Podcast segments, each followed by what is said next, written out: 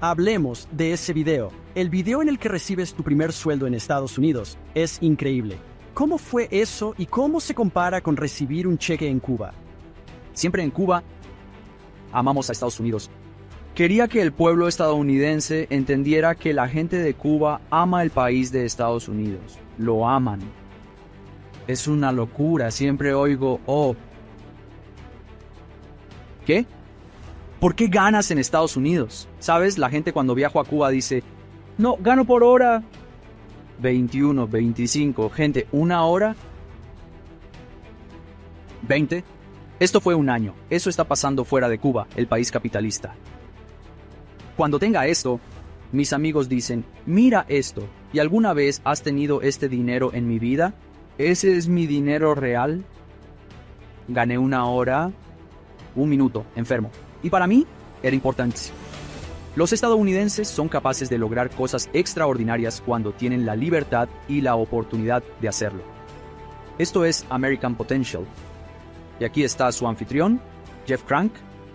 Bienvenidos a otro episodio de American Potential. Gracias por estar con nosotros. Ya sabéis, ¿y si los estadounidenses pudieran ver su país a través de los ojos de un inmigrante? Los invitados de hoy son una pareja que está dando a los estadounidenses esa oportunidad grabando el viaje del marido de Cuba a Estados Unidos y documentando sus experiencias. Ahora, una cosa que los estadounidenses hacen sin pensárselo dos veces es ir al supermercado a comprar los víveres que necesitan.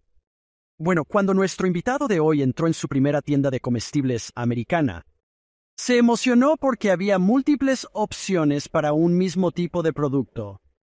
Y las estanterías estaban repletas. Ahora, esto no es lo habitual en Cuba, porque las estanterías están casi vacías. Y si hay productos, son caros. Ahora, esta pareja también ha captado algunas de sus otras primeras experiencias americanas, como ir al cine o comer un filete. Ahora, Puede que hayas visto uno de sus vídeos, que es de él abriendo su primer sueldo americano. Y él se emocionó muchísimo y mostró una gratitud asombrosa por haber sido pagado por su duro trabajo. Y te digo que ver su reacción ante las cosas cotidianas debería hacer que los estadounidenses vieran su país de otra manera. Y lo bendecidos que somos por vivir en este gran país. Quiero dar la bienvenida a Marisa Daniela Díaz y Joel Díaz Cuni al podcast. Bueno, gracias a los dos por estar con nosotros. Gracias, gracias. No, gracias a ti, chicos. Bien, ahora, en primer lugar, vamos a hablar de esto porque le pedí a Mónica que te preguntara un par de cosas. Ya sabes, preguntas divertidas. Y dice por Marisa que estás obsesionada con los lugares remotos del mundo, como las Islas Pitcairn, la isla más remota del mundo. ¿Y estás ahorrando para irte de viaje allí? Solo viven allí 50 personas. Háblame de eso. Cuando tenía 14 o 15 años, siempre soñé con ver mundo. Y ya sabes. Por desgracia, en mi casa no podíamos. Ya sabes, viajar mucho. Así que tuve. Acaban de sacar Google Earth. Y así, estaba obsesionado con encontrar como lugares muy oscuros. Y me topé con la isla de Pitcairn, que en realidad forma parte de Nueva Zelanda. Y solo tienen 50 personas. Es la isla más remota del mundo que tiene gente, y por eso estoy obsesionado con ella. Y para llegar allí tienes que coger un, tienes que ir a las islas Fiji y luego coger otro avión hasta Polinesia Francesa y luego hacer un viaje en barco de 32 horas. Pero voy a hacerlo, voy a hacerlo. Deberías mirar, Joel. Es asombroso. Así que ya sabes, es gracioso que digas eso porque yo también me obsesiono con eso. Me meto en Google Earth y busco lugares remotos. Una vez me puse como a buscar dónde. Ya sabes, ¿quién es Amelia Earhart? Pensaron en esta isla en la que se estrelló y yo estaba como encontrándola y acercándome a ella y mirando cosas. Pero mi padre sirvió en Segunda Guerra Mundial en el Teatro del Pacífico durante la Segunda Guerra Mundial. He pensado, ¿no sería genial? Sería un viaje increíble ir a alguna de esas pequeñas islas a las que él fue, ya sabes, 70 años después. Ve a visitarlos. Así que entiendo esa obsesión. Es un poco rara, pero la entiendo. Es extraño. Así es. Ahora, Joel, solías vivir en una aldea remota en Cuba donde no había electricidad en absoluto, ¿verdad? Y quiero decir, totalmente fuera de la red. Háblanos de eso. Vaya, esa fue mi primera experiencia. No es mal trabajo, era parte de mi familia. Nunca ir allí, viajar allí, pero la primera vez que había estado allí, me quedé de piedra. Le dije, ¿esto es posible? En este país no tenemos casa, no hay electricidad en este remoto lugar. ¿Y cómo es que la gente vive tan feliz? Dije, ¿cómo es posible? ¿Cómo es posible vivir así? Para mí sí. No, no puedo. Y el más divertido era tal vez una milla media. Tienen toda la electricidad, ya sabes, ese gran complejo de electricidad. El lugar fue solo después de una milla y media. Dije, ¿por qué el gobierno no pone una luz sobre estas personas? Y necesitan un camino durante 61 años para hacerlo. Para mí fueron dos años, pero todos los, su familia, él, él, el abuelo, era la abuela, nació allí. No, no, tienen poder, tienen poder. Cuando ella tal vez seis, sí, 65, 60 centavos, que es cuando el gobierno ver en el poder. Y los únicos que ayudaban eran su familia y el vecino, la gente de la granja es poca gente porque el gobierno no lo hace. Es solo, oye, toma esto, estoy poniendo tu poder, fue una locura. Sí, vaya, así que...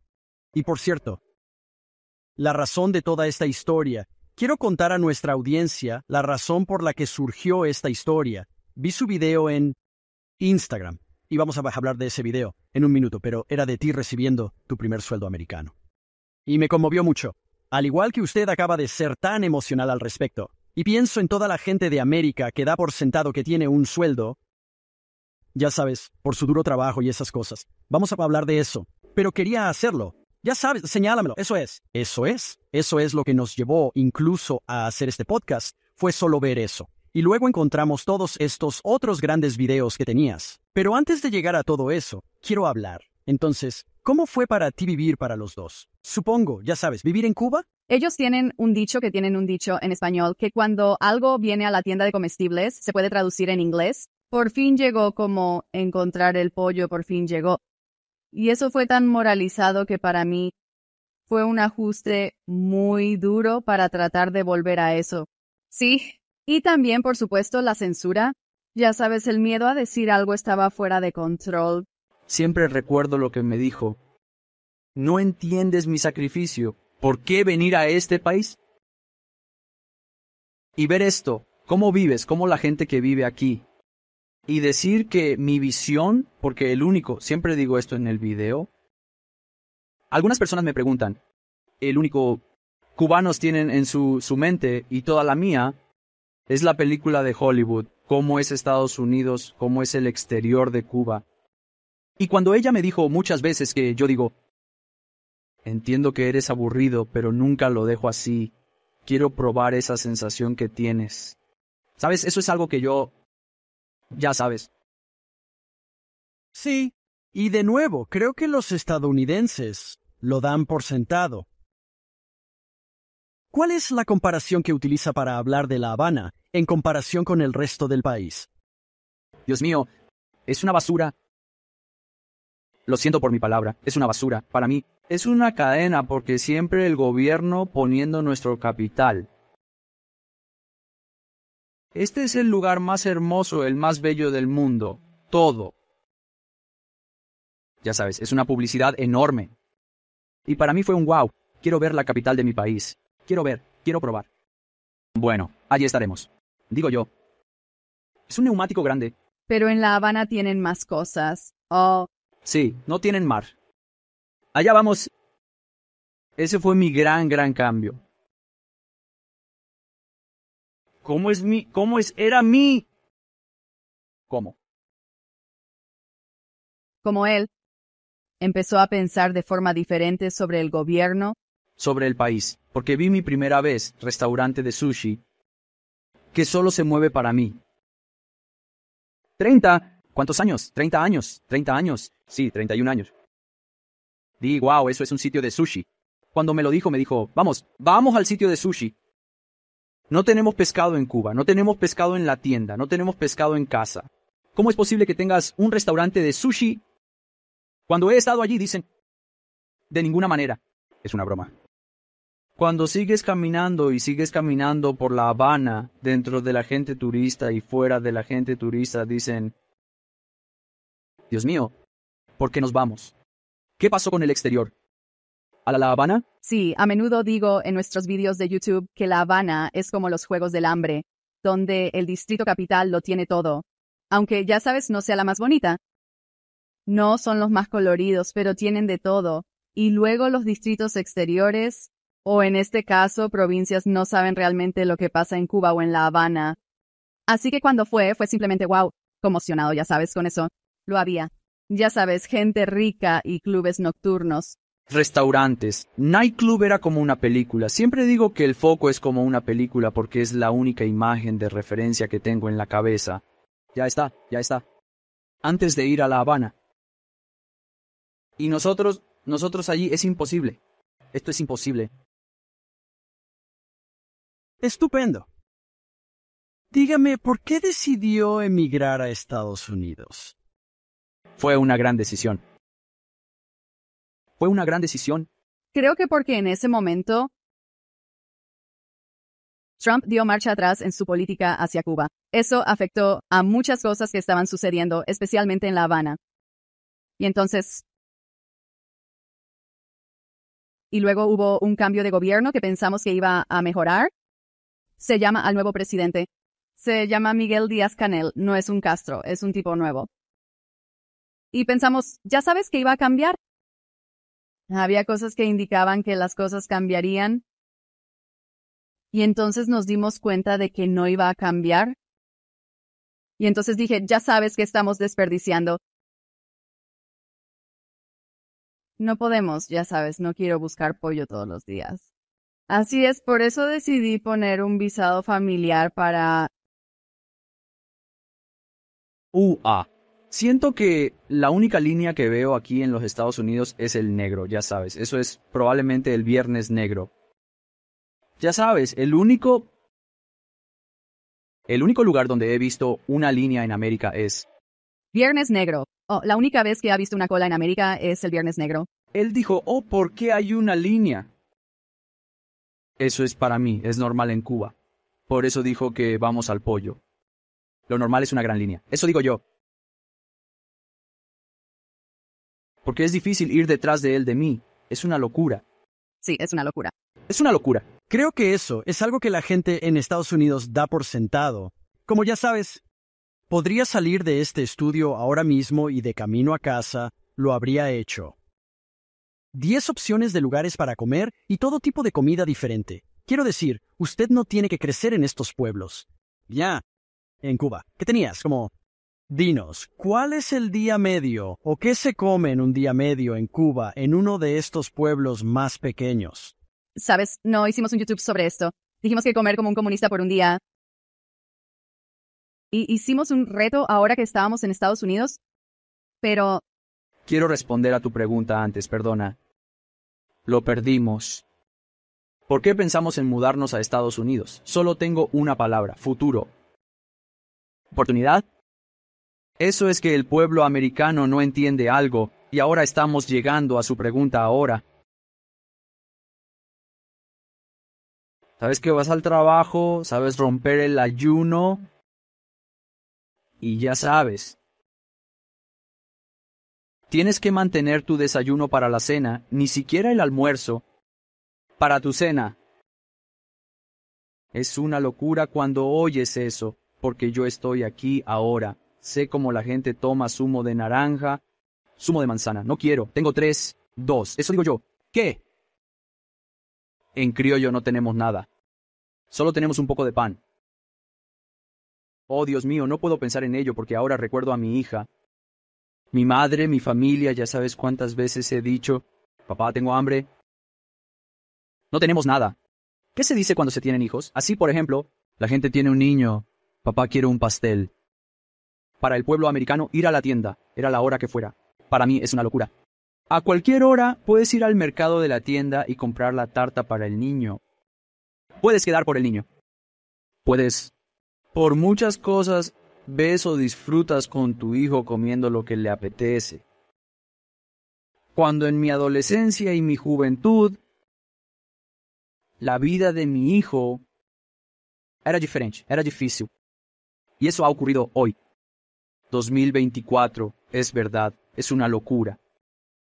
Yo, ¿cuál fue tu primera reacción? Como cuando llegaste a Estados Unidos, siempre me gusta hacer esa pregunta a los inmigrantes. ¿Cuál es la primera reacción que recuerda? Era divertido, era la luz de la ciudad. Entramos en Estados Unidos de noche, así que tienes que ver. Fuimos a Miami Beach. Cuando estoy en el puente, ya sabes, a través del puente, veo como un niño. Eso es imposible, ¿sabes? Eso es imposible. ¿Cuántos era una B? Y ella me habló, me dijo, mira, esta A es gracioso porque... Cuando entro en el coche, ya sabes. Estás acostumbrado a vivir cuando antes vivías en algún sitio. Dices, vale, sé lo que es esto o lo que es la derecha y lo que es el frente. Para mí simplemente miro a la derecha y digo, vale, esto es hermoso, pero oh, Dios mío, voy a ver a la izquierda. Dios mío, esto también es hermoso, pero yo digo, no quiero perder mi derecho también. Fue una locura, fue muy emotivo, así que dije, Dios mío, saldré en la película. Viviré en la película. Estupendo. ¿Qué le gusta más experimentar? ¿Un lugar nuevo por primera vez? ¿O una comida o un alimento diferente por primera vez? ¿Qué diría que le ha gustado más? La comida diferente. Comida diferente, me encanta. Me encanta. Sí, eso es genial. Ahora, hablemos de ese video. El video en el que recibe su primer sueldo estadounidense es increíble. ¿Cómo fue aquello? ¿Y cómo se compara con cobrar un sueldo en Cuba? No sé, tal vez no me creas, tal vez te enteraste de eso. Mi primer cheque en Cuba fue 12 dólares. ¿Qué es eso? 12 dólares, eso es importante. Y yo era profesor, era profesor. Mis primeros cheques. Créeme. Y veo que lo que querías de Cuba eran 12 dólares. ¿Qué haces con 12 dólares en un mes? ¿En qué estás pensando? Nada, sí. Vaya, nada. Cuando tengas el cheque en Estados Unidos, porque siempre en Cuba amamos a Estados Unidos. Quiero que el pueblo estadounidense entienda que la gente de Cuba ama al país de los Estados Unidos. Lo aman. Es una locura. No sé lo que está pasando, lo que está sucediendo, pero creo que nuestro principal es quiero ser estadounidense. Amamos Cuba, amamos mi cultura, pero en el de sí quiero ser estadounidense. Eso ha ocurrido. Y cuando yo siempre oigo Oh. ¿Qué? ¿Por qué ganas en Estados Unidos? Sabes, la gente cuando viajo a Cuba dice, no, gané por hora 21, 25 pavos. Durante una hora, 20, la gente dice, sí, eso ocurre fuera de Cuba, el país capitalista. Cuando tenga esto, mi amigo dice, mira esto. Y nunca he tenido este dinero en mi vida. En 35 años nunca he tenido eso en mi vida. Sí, y Eric no sabe por qué dijo, ¡Hey! Graba esto porque para mí es importante. Y se pone en el video. Como el gobierno se lo quita de sus impuestos y dice, a mí me da igual, el gobierno hace lo que necesita toda mi vida. No creo que tenga que pagar 200. 300 dólares. Quiero esto. Ese es mi dinero real. Escuché una hora, un minuto, segundo. Y para mí era importante. Vaya. Sí, eso es genial. Y eso es otra cosa que te separa de, ya sabes, un americano que está aquí en ese momento. A todos les molesta que el dinero de los impuestos salga de ahí. A ti no pareció importarte. Eso es asombroso. ¿Tengo miedo? Por supuesto. Estaré aquí ¿Cuánto tiempo? Tal vez dos años. Tres y medio. Entiendo los impuestos. Pero um, siempre digo que la gente del poder va a protestar. Eso lo perdimos en mi país. Matt me va a odiar por esto, pero voy a pedirle aquí mismo que inserte este vídeo para que podamos, ya sabes, La gente puede oírlo y pueden ver este video que has hecho.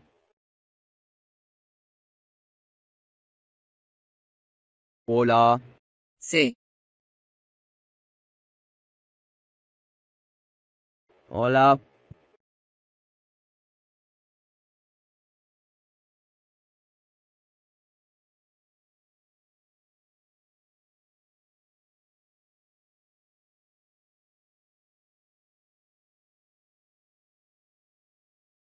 Vaya, mira los impuestos.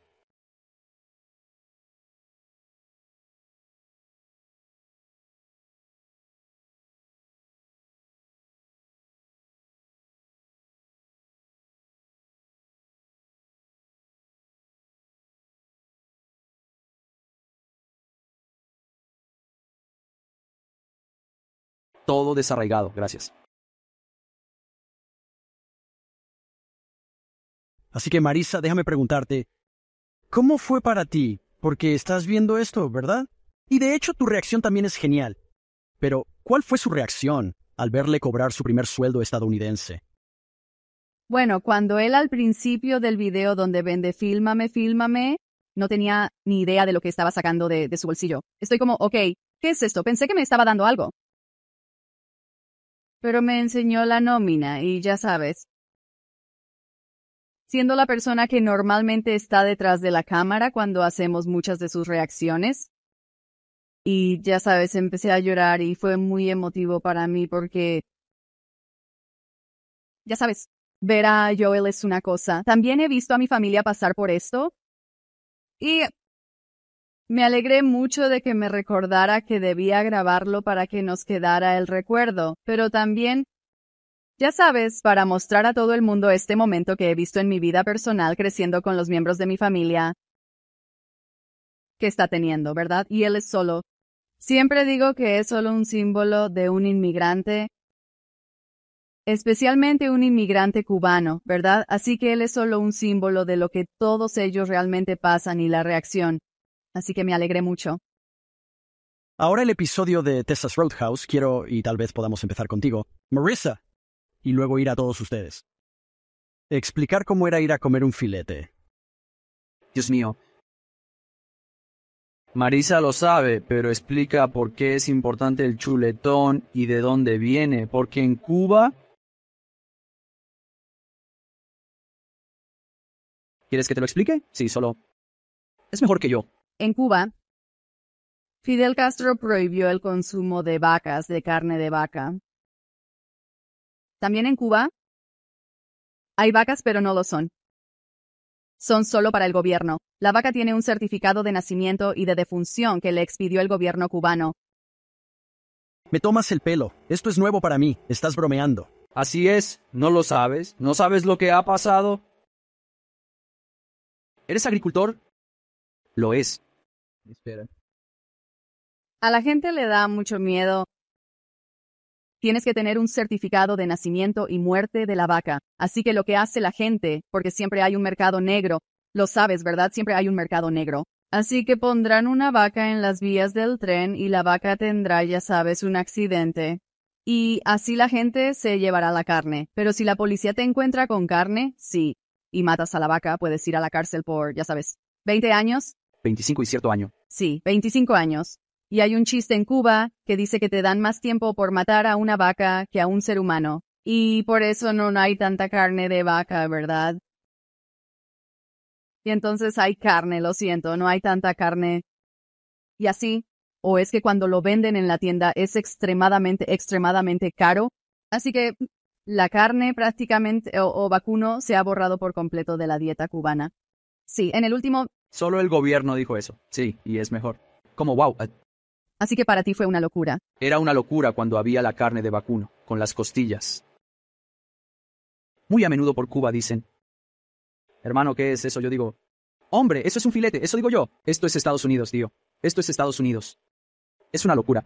Bueno, ya sabes, nos reímos, pero es realmente, es como, Es realmente triste. es realmente triste.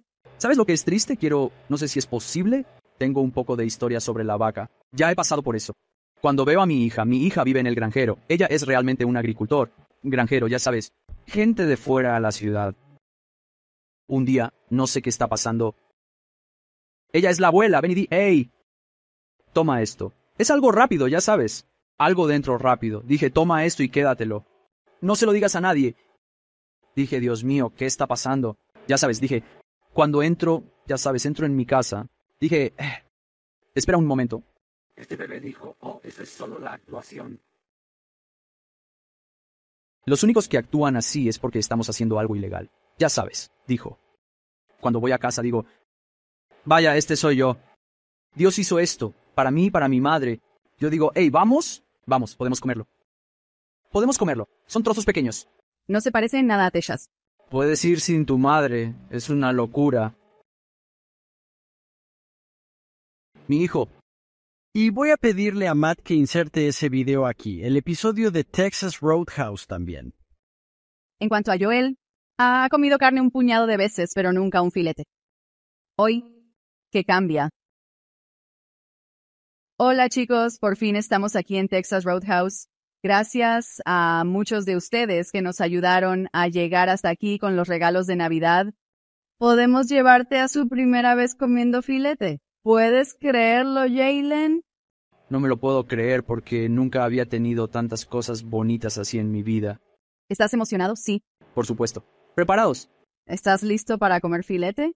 Come filete. Un cubano siempre está dispuesto a comer filete.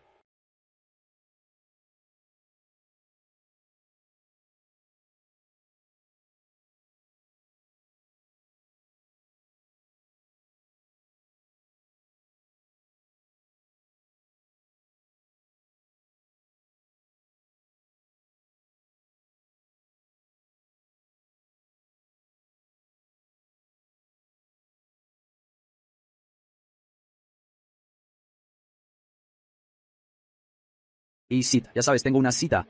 ¿Ves? No puedes hacer solo la luz. Ya lo verás. ¿Qué he hecho? ¿Y la vaca? Bueno, aguanta jugando. Quiero hablar de ello, porque es importante. Marisa, se lo preguntaré, ¿por qué es importante para ti tener un canal de YouTube y una cuenta de Instagram para contar esta historia? Ya sabes, cuando por primera vez cuando estábamos, tuvimos que ir a Guyana para hacer la entrevista para el visado estadounidense. Y ya que estamos, mientras estaba allí se me ocurrió para conocer sus reacciones y nunca pensé en hacer un canal de YouTube. Si usted ve nuestra primera YouTube, era solo mi teléfono, nunca grababa horizontalmente, siempre era vertical. Y siempre pensé, ya sabes, que solo serían recuerdos para nosotros. Y luego lo puse en Internet y rápidamente me di cuenta de que para mí es muy importante contar esta historia por varias razones. Una es cubanoamericanos que pueden ver a sus familias porque hemos estado separados por una dictadura durante mucho tiempo. La gente no tiene la oportunidad de ir a Cuba a ver de dónde viene su familia para que pudieran ver a Joel. Joel es su padre y Joel es su abuelo que vino a este país. También fue muy importante.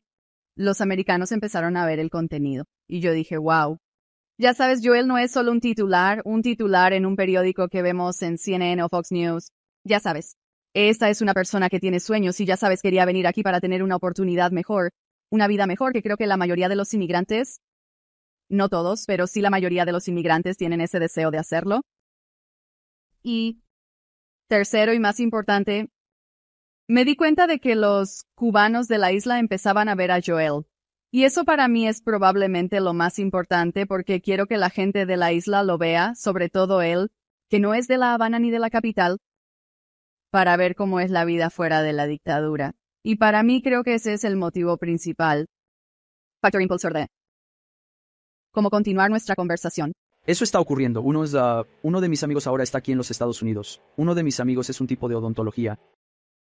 Cuando el video de Walmart está conduciendo y diciendo, oye, te veo. Le dije, ¿dónde me ves? Me dijo, no sé qué pasa en mi trabajo, en mi empleo. Algunos de mis amigos vienen y me dicen, oye, tienes que ver a los primeros cubanos que van al mercado de las tiendas. Fue en Walmart. Para mí era una tienda enorme. Y le mostró, le mostró el video de su mamá y su mamá llorando. Ella dijo, yo voy a llorar. Dije que me alegra que Joe esté en un buen lugar. Y para mí era una... ¡Wow! Es increíble.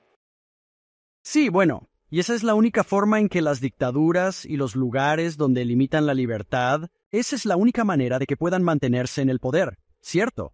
Es limitar el acceso a esa información y ver qué.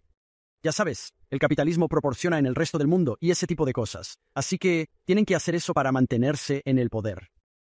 Absolutamente. Dicen que Estados Unidos es el enemigo, el siempre el embargo es el que nos está matando. Es realmente interesante de ver cuando estás en un país socialista cómo las noticias son completamente diferentes, cómo el problema es completamente diferente y es muy interesante de ver. Tenemos una larga historia sobre todo, pero tenemos muchas, muchas... Supongo que diré historia. Joel, ¿qué es lo que más te gusta de la libertad? Sé que puede ser una pregunta difícil de responder, pero ¿cuál es la libertad o la cosa que puede hacer en Estados Unidos que no podía hacer en Cuba y que más disfruta? Habla... Habla libremente. Amistoso. Libremente. Libremente. Habla libremente. De acuerdo. ¿Por qué digo esto? Porque esto lo escucho muchas veces con mi mamá. Cuando vivo en Cuba con mi mamá, cuando hablamos del gobierno, dice, oye, habla despacio. Habla despacio porque alguien te oiga o alguien, ya sabes. Cuando tienes todos los días, cada hora quieres hablar, quieres gritar, oye, no quiero esto, no quiero aquello. Y que alguien diga, hey, No hables, hola, porque este es el gobierno. Tal vez él, tú, alguien venga. En Estados Unidos se pueden decir muchas cosas, muchos. Por ejemplo, durante la presidencia de los Estados Unidos, eres esto, eres aquello, eres lo que sea. Y si es que hagas eso, vas a la cárcel por 10 años. Solo eso, ya sabes. Es curioso, ya lo veo, perdón por lo último, que la gente utiliza sobre todo en el deporte. Vamos, Brando. No sé qué pasa con ese. Creo que es eso.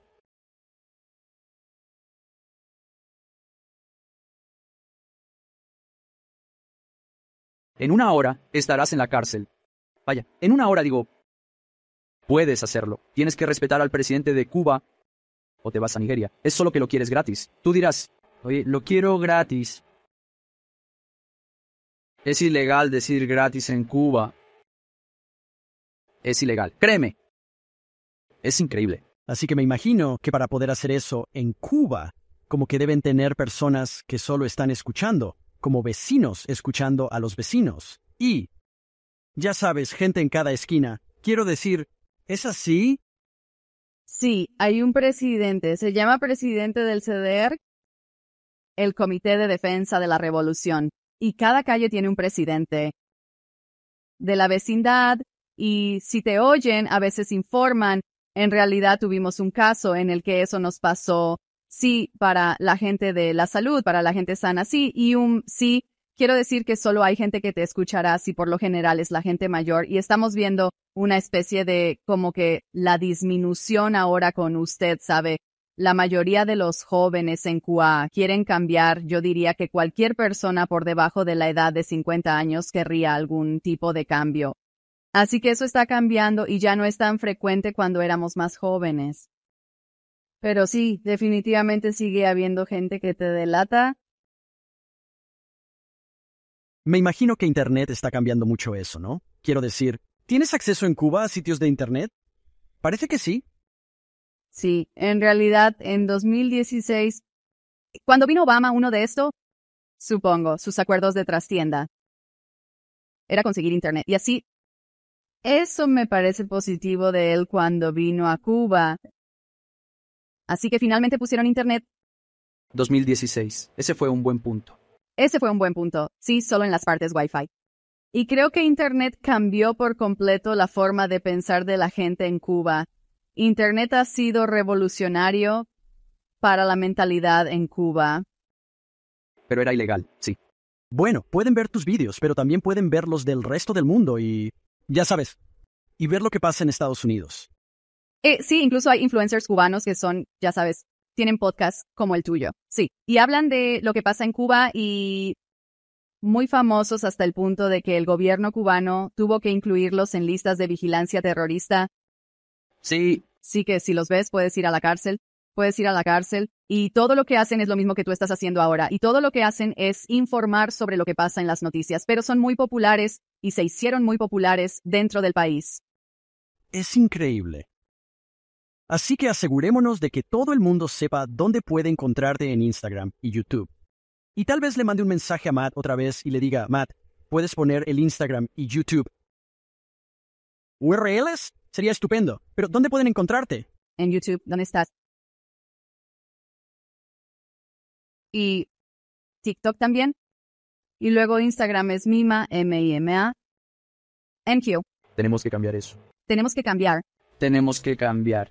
Y ¿Y cuánta gente, déjame preguntarte eso, cuántas personas han visto estos vídeos en, digamos, en Instagram o YouTube? Probablemente alrededor de millones de personas. Uh-oh. Pensé en YouTube, creo que estamos hasta 40 millones de visitas. Vaya. Sí, y TikTok. No. ¿Qué es eso? ¿Qué es eso? Detrás del chino todo. Probablemente 100 millones en TikTok. Vaya. ¿Has mirado las estadísticas para ver cuántos de ellos están en Estados Unidos frente a cuántos están en Cuba u otros lugares? No, la gran mayoría precisamente por cómo, ya sabes, especialmente TikTok, TikTok está prohibido en Cuba. Está prohibido en Cuba. Es Estados Unidos. Y curiosamente, y para no salirme por otra tangente, sé que estás intentando cerrar esto, pero la razón por la que nos hicimos virales en primer lugar es porque la gente no creía a Joel y pensaba que estábamos mintiendo. Nos llamó, ya sabes, nombres locos, ah, diciendo que estábamos exagerando, que todo esto es una mentira, que es solo capitalista estadounidense. Propagandistas de la CIA, ¿quién nos paga? ¿Quién no lo sabe todavía? Estamos trabajando en Fox. ¿Somos la CIA? Estamos trabajando en el FBI.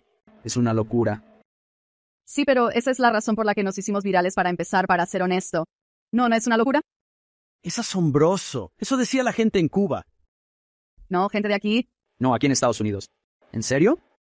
Sí. Porque así es la mente política de izquierdas. Son los más jóvenes, la generación de hoy. Esa palabra la dijiste tú. Sí, eso se pronuncia. Sí. Si es una ganancia para Estados Unidos, si es un favor para Estados Unidos, por ejemplo, um, a mí digo, oye, quiero liberarme de Cuba. Hago algo. Muchos cubanos me siguen. Mil personas me siguen. Pasan usando. ¿Le paga la CIA? Sí, pero no, pero son cubanos, sí. Es el manipulador.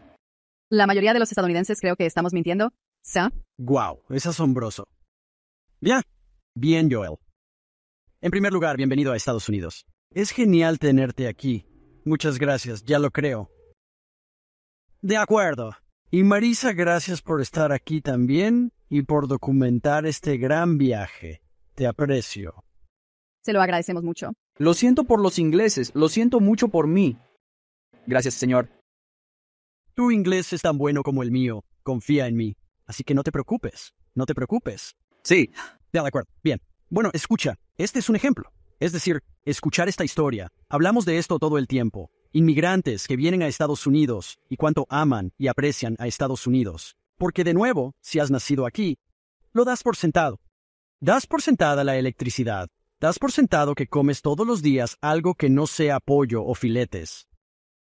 Ya sabes, conseguir ese filete poco hecho. Das todo eso por sentado. Así que siempre es estupendo contar con inmigrantes que nos ayuden a renovar esa comprensión de la grandeza de Estados Unidos. Y este es un país, quiero recordarles, este es un país que la gente hasta el día de hoy construirán una balsa y arriesgarán su vida en aguas infestadas de tiburones para venir a los Estados Unidos de América. Y tenemos que recordarlo siempre. Para la gente que podría decir, hey, no sé, América no es grande o lo que sea, Puedes decir eso todo lo que quieras. Pero la realidad es que la prueba está en el pudín, ¿no? La gente arriesgará su vida para llegar aquí por una razón. Que la libertad y la libertad. Es tan precioso. Salgan y defiéndanla. Libertad y libertad, defiéndela con cada aliento. ¿Qué tienes? Gracias por unirse a nosotros. Gracias por escuchar American Potential. Puede escuchar más historias de estadounidenses que trabajan cada día para ampliar la libertad y las oportunidades en sus comunidades visitando americanpotential.com.